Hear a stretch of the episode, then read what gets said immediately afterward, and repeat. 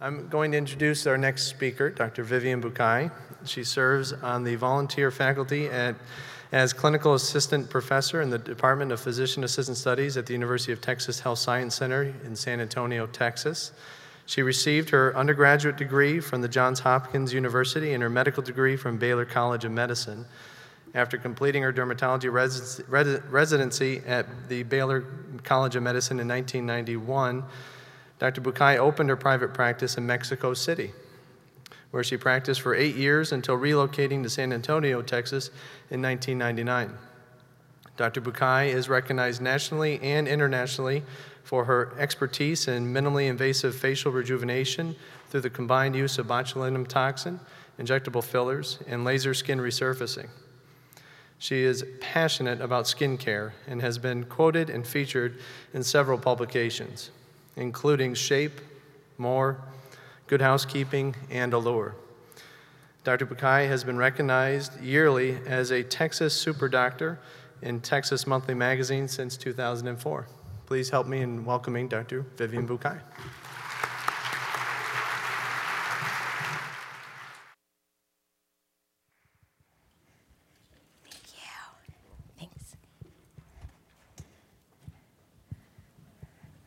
Oops.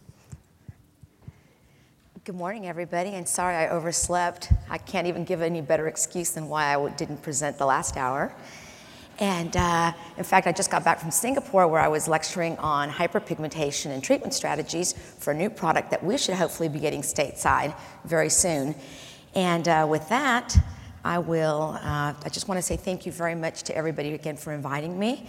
And uh, I'll get to talk about something more more, uh, more fun this year than last year's talk. Those are all my disclosures. And, uh, and really, it takes a combination approach. I found these little magnets in Barcelona a couple of years ago, and it more or less expresses pretty much what we can do to, to make the face look uh, younger that way. And again, the goal what is the goal?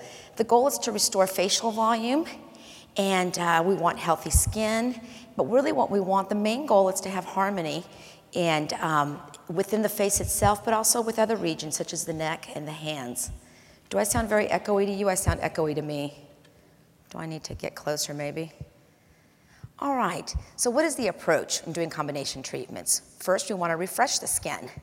Topical skincare products, about which, yes, I am very passionate, chemical peels, fractional or, or non-ablative or ablative resurfacing, IPL, um, any of those type of light energy-based treatments or things to treat the surface as well. And then there's chemodenervation with botulinum toxin type A, to relax the wrinkles and lines that are due to hyperkinetic or hypertonic muscles. Well, sometimes we can actually use those to also do some shaping, such as using botulinum toxin A to uh, reduce the um, hypertrophic masseters. So that would be another use for it. But we also do fillers or biostimulators to replace, replace age-related volume loss. That's really the underlying cause of some of the lines that we see on the face that make us look older.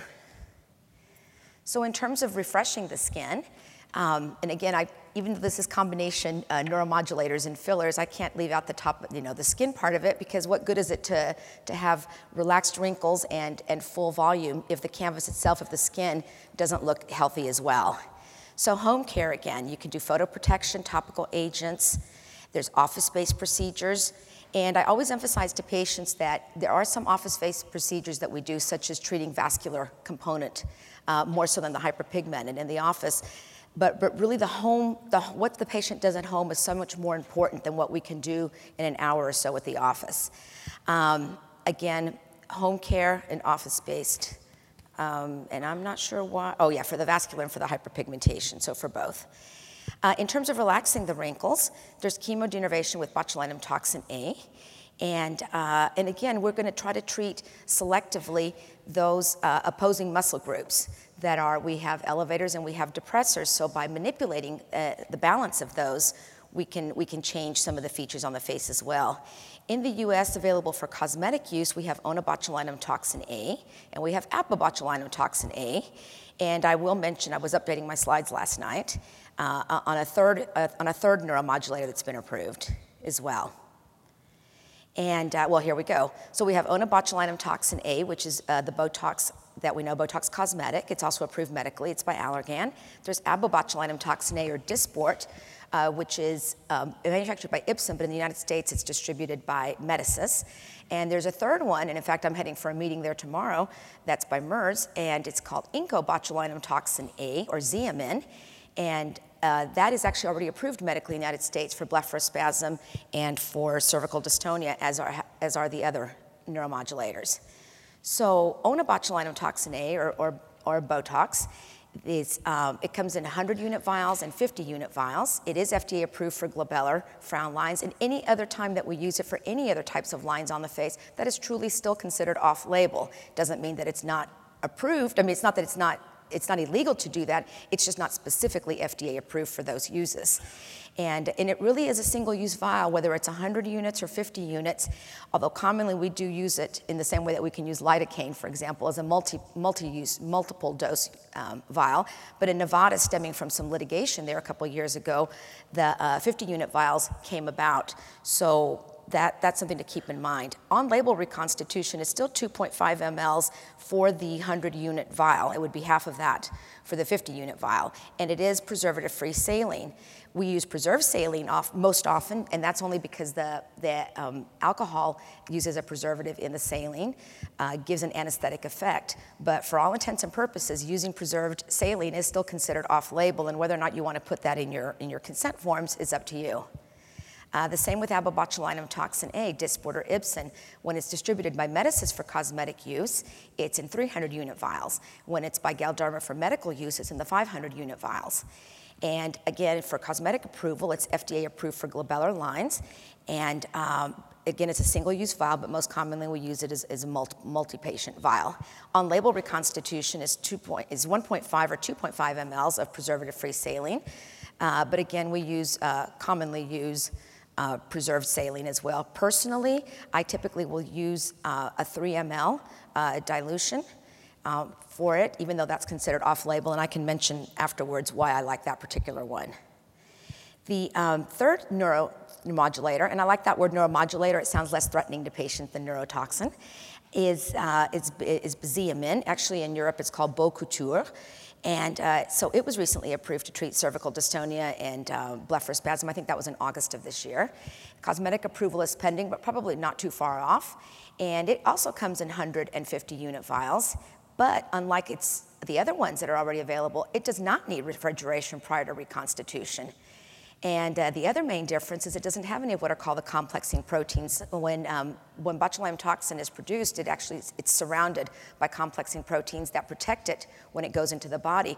Now, either one of them, whether it's the, um, the other two, the onabotulinum toxin A or abobotulinum toxin A, they do have uh, complexing proteins around it, but those are immediately shed upon injection. So really what's doing the work for any of the three neuromodulators is the 150 kilodalton core uh, at the heart of the, this. But whether or not the complexing proteins have any um, have any uh, importance or significance in terms of activity remains to be seen. But in, the, in this case, though, it's still considered a naked uh, toxin. But what I find interesting about uh, Xeomin, uh, and or incobotulinum toxin A, is that uh, the units are the same as the as the units for now, we'll have to say for the Botox brand in this case, but also fascinating is that no refrigeration is needed as well. So what's really important to remember before we get to you know, progress is that the units are not equivalent. And in reading the product insert, even for incobotulinum toxin A or Xeomin, it also says that it's units, although they're on a one-to-one, uh, are also not equivalent to any of the other uh, neuromodulators that are out there. So the units are not, in exchange, are not interchangeable. Now I use about half and half in my practice.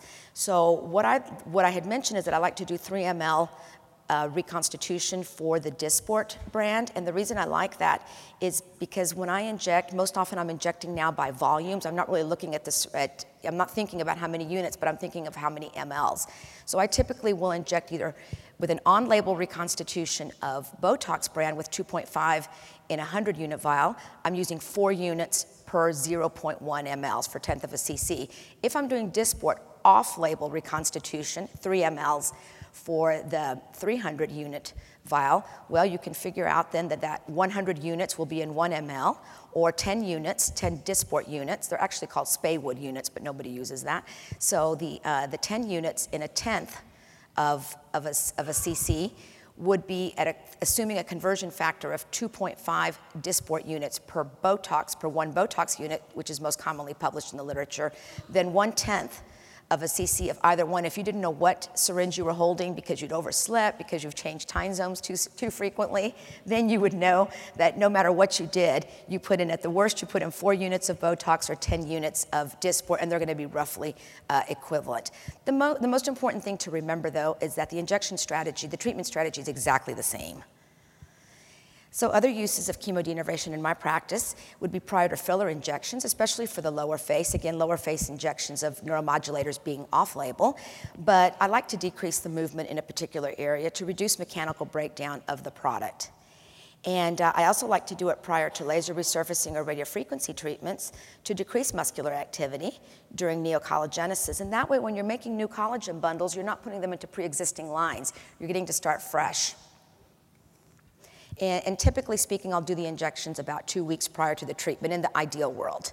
Now, in terms of replacing the volume, uh, there's age-related loss of volume, loss of t- soft tissue, um, and bone mass. And I really wanted to put in some, some other references, and I'll try to get those for you afterwards. But there's some great papers by, uh, by Pessa and by Rohrich here from Southwestern uh, in Dallas, and, uh, and, from the plastic surgery department, talking about the different uh, fat compartments in the face. And we're learning so much more about how fillers can be used uh, in other areas to regain that youthful face.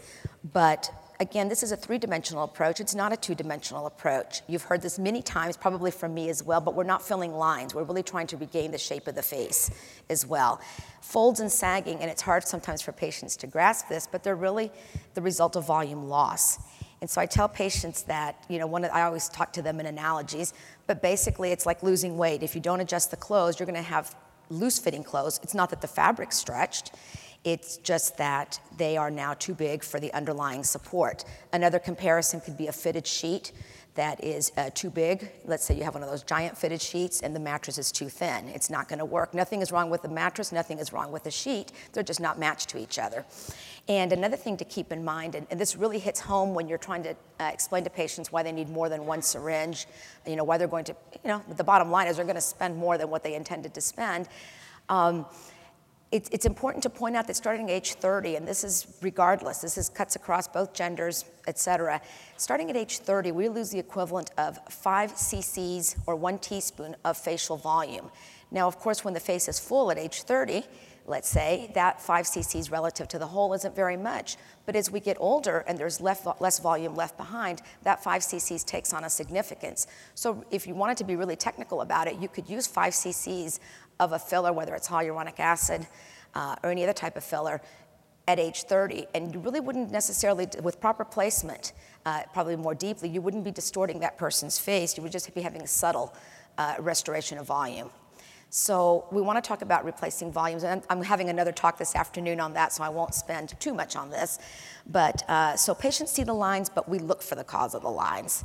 So what we really want to do is to have a seamless transition from one region of the face to the next. Kind of want to blur the borders between features. You shouldn't know, for example, where the under eye region ends and the cheek begins. It should be that nice kind of blurring of, of facial contours. And, and in essence, when you really look at somebody, what defines youth is really the way that light is reflected from the face as well.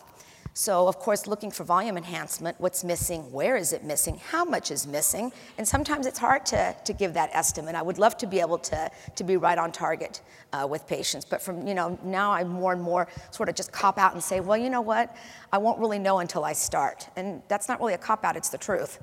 So you have to look at the patient's inherent facial structure, but also general cultural considerations, ethnicity, medical history, lifestyle factors. Um, again, do they want instant gratification or delayed gratification? And how are you going to combine that with other treatments as well? So, again, uh, volume restoration would include fillers such as hyaluronic acid, calcium hydroxyl apatite, collagen. In biostimulators, again, calcium hydroxyl apatite, since it's a, it's a biphasic um, restoration there, and poly L lactic acid. as well. Treatment plan. Sorry if that, oh, it shows up nicely there. So, treatment plan. I always have a treatment plan for patients, whether or not they know it when they come in. So, what's the patient's concern? What is their goal of treatment? And it's very important that the patient tells you. You don't tell the patient, the patient has to tell you what their concern is. You might guide them down the road, but you certainly don't want to offend anybody as well. And I even tell them when they have a mirror, you know, a handheld mirror in front of them, as I will point some things out as, as, the discussion comes along, I always tell them that, that I say this in the spirit of education, not to make them feel badly about themselves or anything like that. And of course, setting realistic expectations is absolutely key. And of course, part of the treatment plan is evaluating the patient. But patient's concerns, uh, again, is it a dyschromia? Is it redness, texture, pores? Who, who doesn't hate their pores? There, there isn't, and I have to generalize this, even, even men hate their pores as well, but I often take a little um, a little scan of, uh, I'll do one of those Canfield uh, Visia scans and to see where they are with their pores. And it's, it's interesting because a lot of times in terms of wrinkles, they'll have incredibly good scores and, and good parameters in, in many other areas, but the pores will come out larger relative to what they were expecting. And honestly, what happens is as you start to have volume depletion, and loss of collagen as well as support around the follicle, around the pore, then the pores do become more accentuated. So it's not just about oiliness, uh, or sebaceous uh, glands, it also has everything to do with volume in the skin. And sometimes pores is a nice way to point out uh, that volume would be a nice, a nice modality for that patient. So again, are they wrinkles associated with facial expression? Are they wrinkles that are at rest? And is it loose, uh, loose skin or sagging skin as well? And again, with patient goals, what does the patient want? Something instant? Do they have a, a an upcoming you know, event, a reunion, a wedding, something like that? And uh, are they willing to wait for the results? Do they want a subtle improvement? Do they want a dramatic change? This is where it gets kind of tricky. Excuse me one second.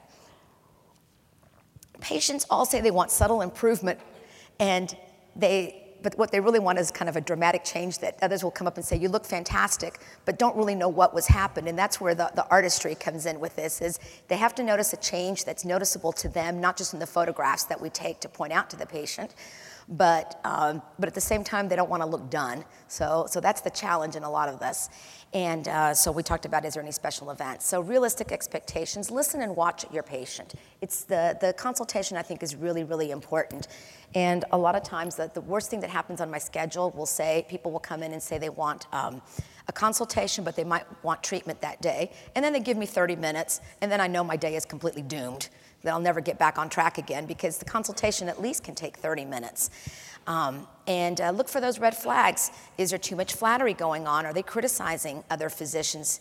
Are, look how they interact with the office staff. Are they just double, you know, double personality, horrible, horrible to your office staff, but very sweet to you? Those are things to look for. Look for inappropriate behavior. And if your gut instinct says don't do it, please don't do it because you're, you're going to regret this down the road. There's some people that you can absolutely never make happy because they're not happy within themselves.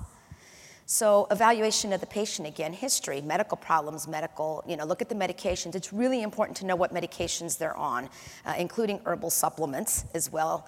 And uh, lifestyle habits, are they smokers? Do they get a lot of sun? Do they do tanning beds? Do they work out quite a bit? What type of work do they do?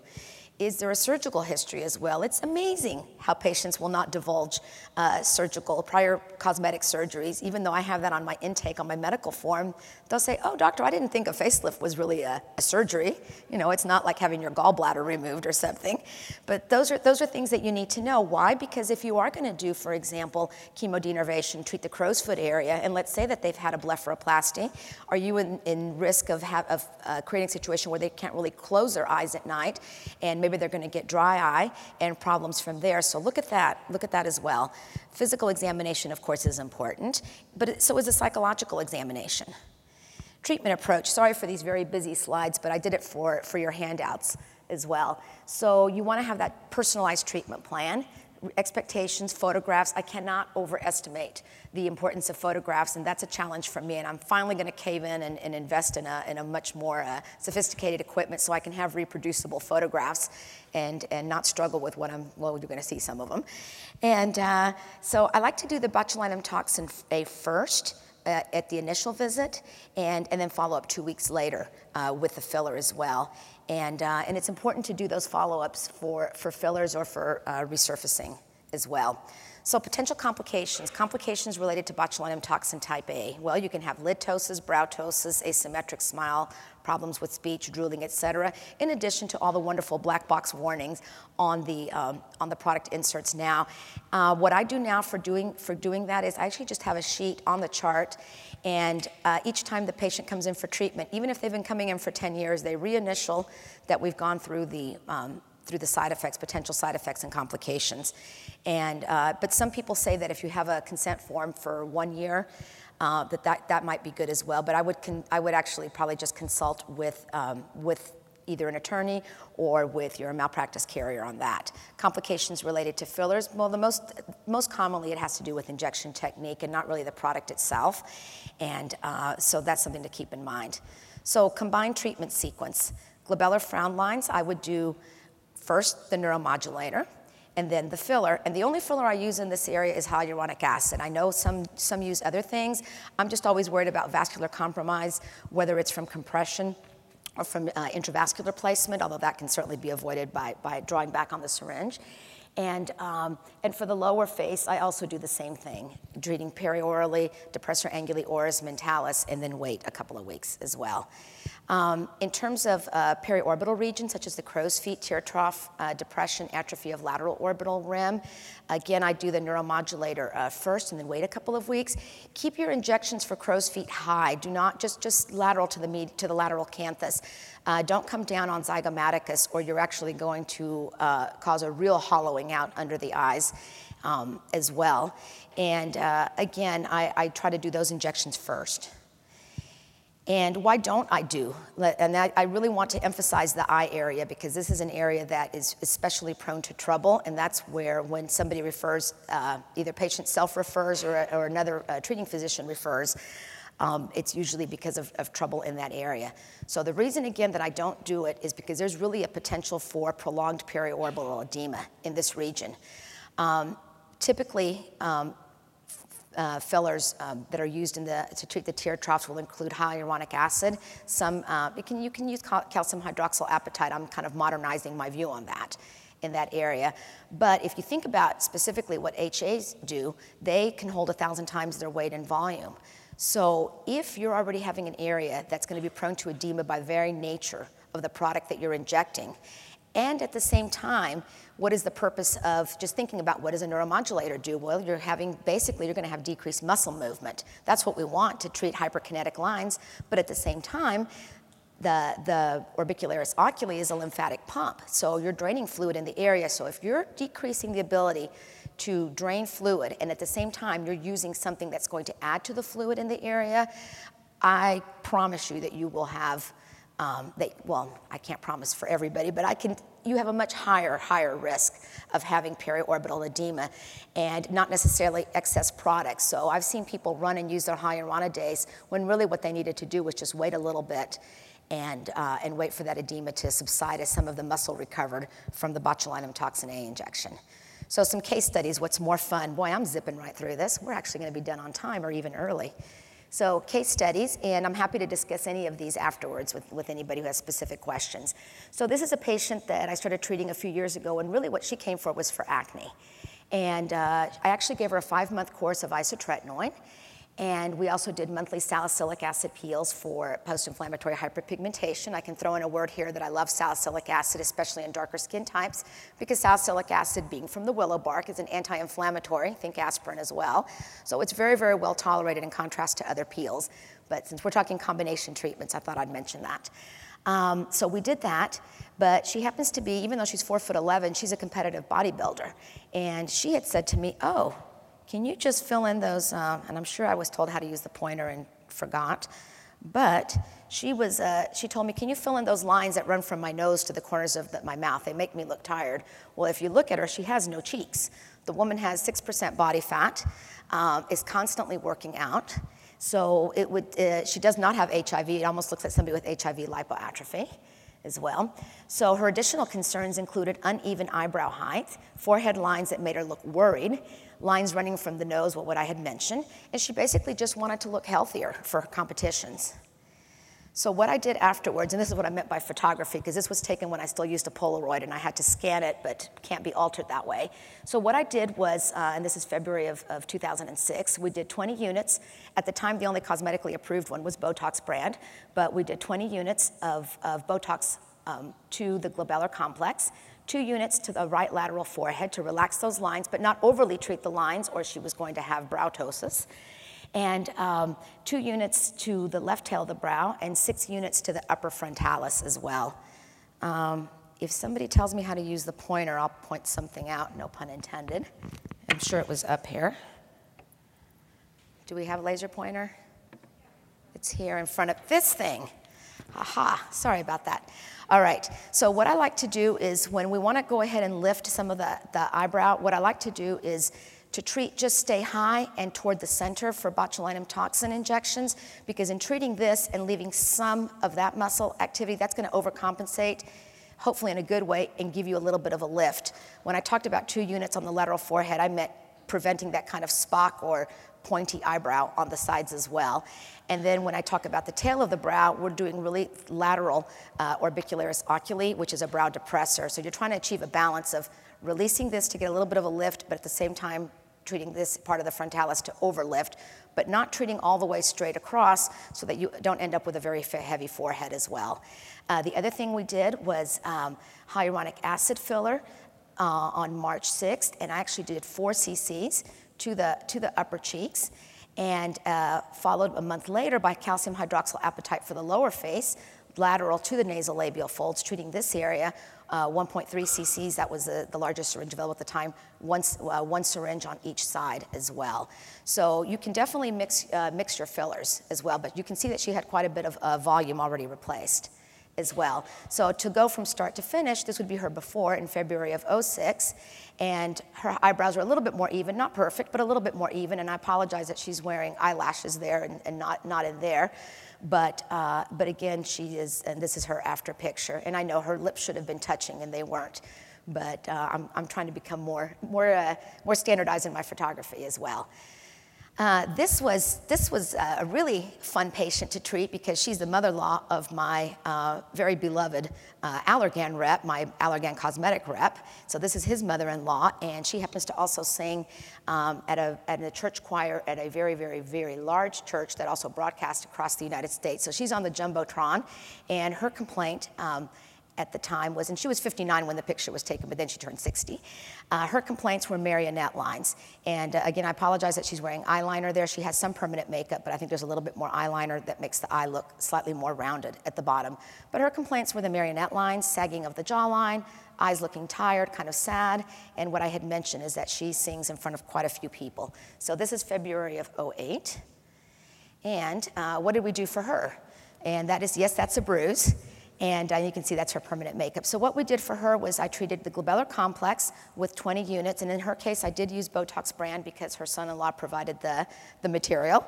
And, uh, you know, that would be silly to say, no, I'm going to use Dysport on you. and uh, crow's feet, I did uh, 10 units per side, just a little laterally. And uh, upper forehead, again, and I know she has her hair there, 10 units. And the mentalis also treated with six units, as well as on the depressor um, anguli oris, four units per side. I also treated her uh, platysmal banding, uh, jawline and the vertical uh, bands, uh, 24 units per side. That seems kind of high, but this is that so-called Nefertiti lift, and I will get you the reference for that. I may have it in my references. But the idea there is thinking that the platysmal bands also act as depressors for the jawline. Um, so I, I, went ahead and treated that. So of course, you know, being that money was no object, I, I went to town. And uh, in terms of hyaluronic acid fillers, we did eight syringes of 0.0 mLs of, uh, well, this would have been Juvederm brand of hyaluronic acid. I actually treated the temporal region, the lateral orbital rim, this area in, in here, and, um, and those were super, supraperiosteal placement. Treated the cheeks as well the perioral platform, what I call this area around, because we actually did not treat her lips, although people wanted to know if her lips had been treated, but I don't. I treat the area around the mouth as well, and only rarely will I go in and treat, uh, treat the body of the lip. And uh, also treated the perimental depressions or that pre-jowl sulcus as well. There's that lovely bruise. And um, so there, there's that picture. So the, here's her picture on February uh, 7th. And, uh, and then there it is on February 20 um, something, 21st. And um, so two weeks difference. And I will tell you that I broke my rule and uh, did the chemodenervation and the filler on the same day. And uh, since this time, what's important to note is that since this time, I only have to do very little touch up on her once, maybe twice a year. Having done all that volume from the very beginning really gave us a nice head start. And, uh, and if I could just correct for the, uh, you know, for the bruise there, that would be a fabulous picture, but I didn't want to lie and say I didn't bruise her. And um, so that way. Uh, but you can see the, the improvement under the eye area. You can certainly see that she has a more oval effect to the face. Uh, the lips seem to have, have changed, but she's not struggling to close her mouth now because she has plenty of volume, ample volume that allows her lips to touch without having to force them closed in that area. And um, probably could still use some more in the temporal region. But one of the things I wanted to point out here is that, again, we talk about the triangle of youth. We talk about in a younger face, wider in this region, narrower in this region. And as we get older, we start to get this inverted triangle where it's heavier on the bottom part of the face and, uh, and more tapered up in here. I've also heard it put as having like peanut heads where you have temporal atrophy. You've got the forehead and then the face gets longer and we do kind of look like peanuts afterwards. So, oh, this one has animation, surprise. So, combination treatment for asymmetric lips. So, in this case, I did treat some of her lips. So, her complaint was uneven lips, no history of any kind of treatment. She wanted even but not fuller lips. So, this is her before picture. So, what did we do? Well, let me just back up one second um, here. You notice that she also had that, that crease uh, on the, across the mentalis there. So what I did was I treated eight units with um, uh, the Mentalis. So I just did a single point injection there, and it's fairly superficial. This is not a deep injection at all. And, uh, and then used four units on each side of a depressor anguli oris. Be careful when treating this region because it's really easy to get the depressor labii inferioris. I have done that. I've given people that strange uh, asymmetric smile. So a lot of fibers run together. So be very, very careful. And, and it's, rather it's better to start with fewer units and then add to it. And then I used hyaluronic acid filler. And I think in this case, um, I went ahead and used Restylane in, in this particular patient. And I did some in the right upper lip body as well, as well as on the right perimental depression and the right oral commissure as well. So you don't have to treat patients symmetrically. What you do on the left doesn't have to be done on the right. You can do, you can do one and one. You can, you can treat as needed. And again, there's her, her before and there's her after. There's nothing dramatic on this, but really the problem was overactive muscle as well here, and, uh, and a little bit of, of missing, a little bit of missing lip and a little bit of missing volume on that in that region as well. So they can be little treatments. Sometimes those little ones take longer to do than the, than the big treatments as well. Uh, this is another patient, and uh, 37 at the time, this is in 2003. Her concerns were that she looked older than, than what she felt, and well, that's everybody's concern, right? Almost everybody will say that they look a lot that they feel like they look younger than, uh, than they are, but they also feel like they, that they're younger than, than they look. It's, it's another paradox there. But uh, sagging, looking tired, uh, can't avoid sun, lives on a ranch, plays tennis, and uh, happened to have a history of urticaria pigmentosa and basal cells as well.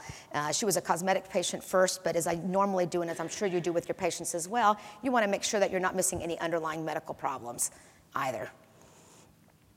So, um, Anyway, so treated the glabellar complex with 20 units, crow's feet with 10 units per side, and uh, depressor anguli units, five units per side on her. And uh, in terms of smile lines, and at the time, well, the only one that was approved was uh, Restylane brand, uh, not even uh, not even Perlane. And we treated smile lines, the ocular malar crease, perioral platform, nasolabial folds, specifically the piriform fossa. i have become a big fan of treating this area deeply to go ahead and lift and evert the lips as well. Uh, again, we did chemical peels as well for her pigmentation concerns, such as salicylic acid, glycolic acid, and we did this every four to six weeks. And, uh, and you can see certainly in the, in the lower face, you can see that she does look a lot smooth, more relaxed. And I will say that right now, this would be a patient in whom I would use poly-L lactic acid or Sculptra. And in fact, we have graduated her to those treatments as well, because she's okay with delayed gratification. And uh, so for all overall uh, volume enhancement. Uh, again, combination treatment of, of frown lines, particularly in some of our Hispanic patients, they have really, really, really strong muscles, but because they have melanin that acts as a natural sunscreen, fine lines don't appear nearly as early on, but rather some hyperkinetic furrows. So this is January of 02. This is pre-treatment of anything. And then this is taken February of 02 after f- actually 40 units. And uh, yeah, you can see from the distance there that it does look like it had some effect, but in her mind, it really didn't do much of anything. So then I went ahead and added some filler in this region and got a little bit more improvement. Still had quite a bit of work to do regarding the pigmentary differences since she had been frowning for years, and some of the, uh, the pigment within the furrows themselves was, was another concern. And, um, and so that was, that was that one. I don't know why I have a repeat over here, but uh, that one is not, uh, we don't need to, to redo hers. That, I guess that went out of order somehow. Somehow that got out of order. So, uh, so with, back to this patient, people always told her that she looked angry or stressed. She had the dyschromia. And uh, again, two weeks later, she wasn't that happy. She's really, really nice, but she still wasn't uh, elated over her results. And um, so what we went ahead and did is, so this is just pre and, and post Botox only, and you can see some of her forehead is also relaxed. I left a little bit of lines there. And, um, and again, yeah, I don't know how this got duplicated. Obviously, this was not the final presentation on my flash drive. and um, let me back up a little bit here. And, and again, point out that in over years, and I don't have her most recent pictures, I continue to see her, she has absolutely no pigment left. She has a very, very, very smooth um, glabellar complex, and she only comes in now once a year to, uh, to do the Botox or, or Dysport or whatever I happen to have on hand. And we've never had to repeat the fillers again. The, the filler was, was really just the one time, the one time thing for her. And, and that goes to, uh, that's also what, for example, the Carruthers have shown that doing combination treatments, if you do a neuromodulator alone, uh, the duration can be, uh, or a filler alone, the duration of results will be about 18 weeks. But if you combine them, you can get 32 weeks as a result uh, with that. So, uh, with that said, it's odd, but I'm actually on time. Um, I'm actually open to questions. I did this on purpose, so if you had any questions, I'll be happy to answer them for you. Thank you.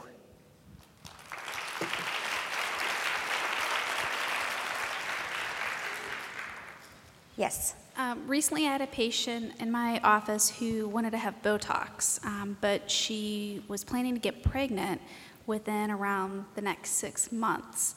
What is your recommendation to women who anticipate getting pregnant in the future? And do it, do it as close before your pregnancy as possible because really it's metabolized rather quickly. So, what, how long do you wait? Like, she gets Botox, how long should she wait? I mean, if you really want to be safe, maybe a month.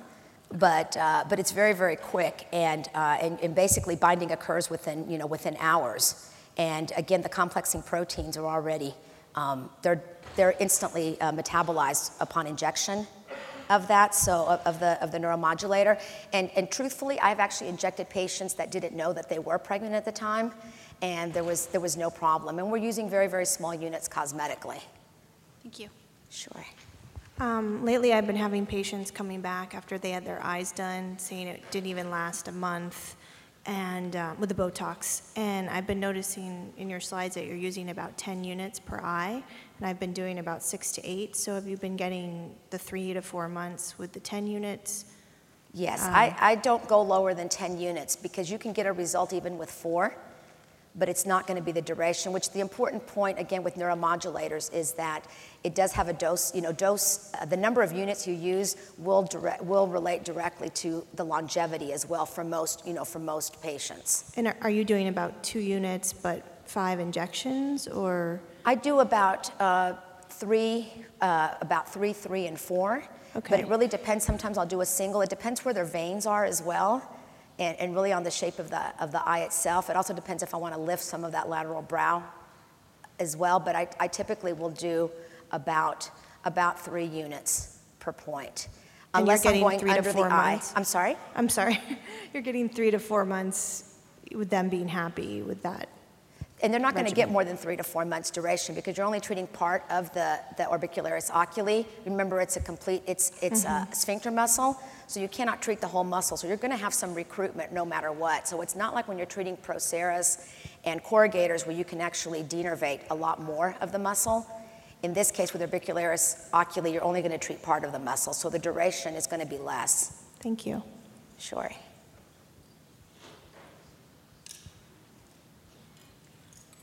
Yeah, Thanks don't be for, shy. um, Thanks for coming back. We, we Thank you for enjoy- inviting me again. I always enjoy having you.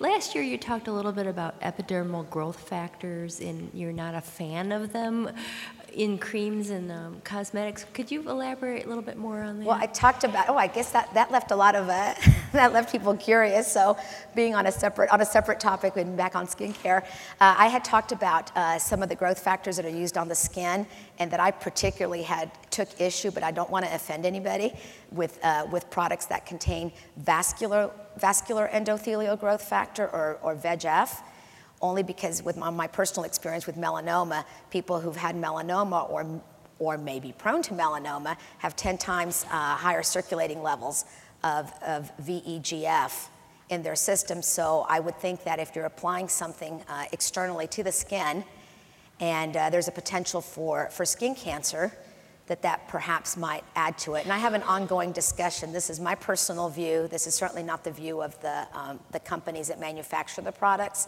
but we have nice, healthy discussions still going on back and forth uh, regarding that. But what I just, I'm really simplistic in my thinking. I always think that skin cancers or precancers need blood vessel, need a blood supply to grow. So why would I add to that blood supply and help it along? That's, it might be oversimplifying it. Yes. Can you show on one of the slides where you actually um, inject for the depressor um, in the mentalis, like in this, the mother-in-law? Yes, Thank the mother-in-law. Well, let me go backwards. I'm trying to go backwards on this, but I don't think I can. I guess I'll have to go forward.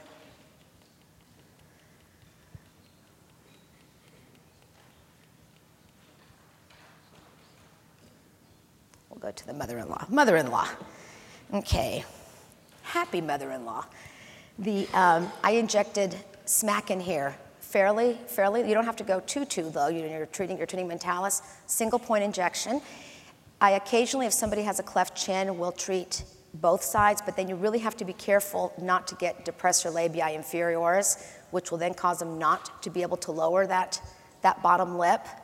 And again, as people age in, in general, um, maybe that isn't so bad as people are aging because you do tend to have more lower dental show. So in that case, maybe a tiny bit of, of inject, injection of the DLI will actually look more, you know, make the mouth look more appealing. But in somebody who's younger, if you're treating this area here and then they can't lower their lip, they're going to have that crooked smile. And it isn't always because of the depressor anguli oris. It's treating, which you want to treat a little further posterior. A lot of times I just draw a line and go behind where you know where it ends. So, but for mentalis, I treat this area, and I'll go anywhere from four to ten units typically in that region. I hope that answers that.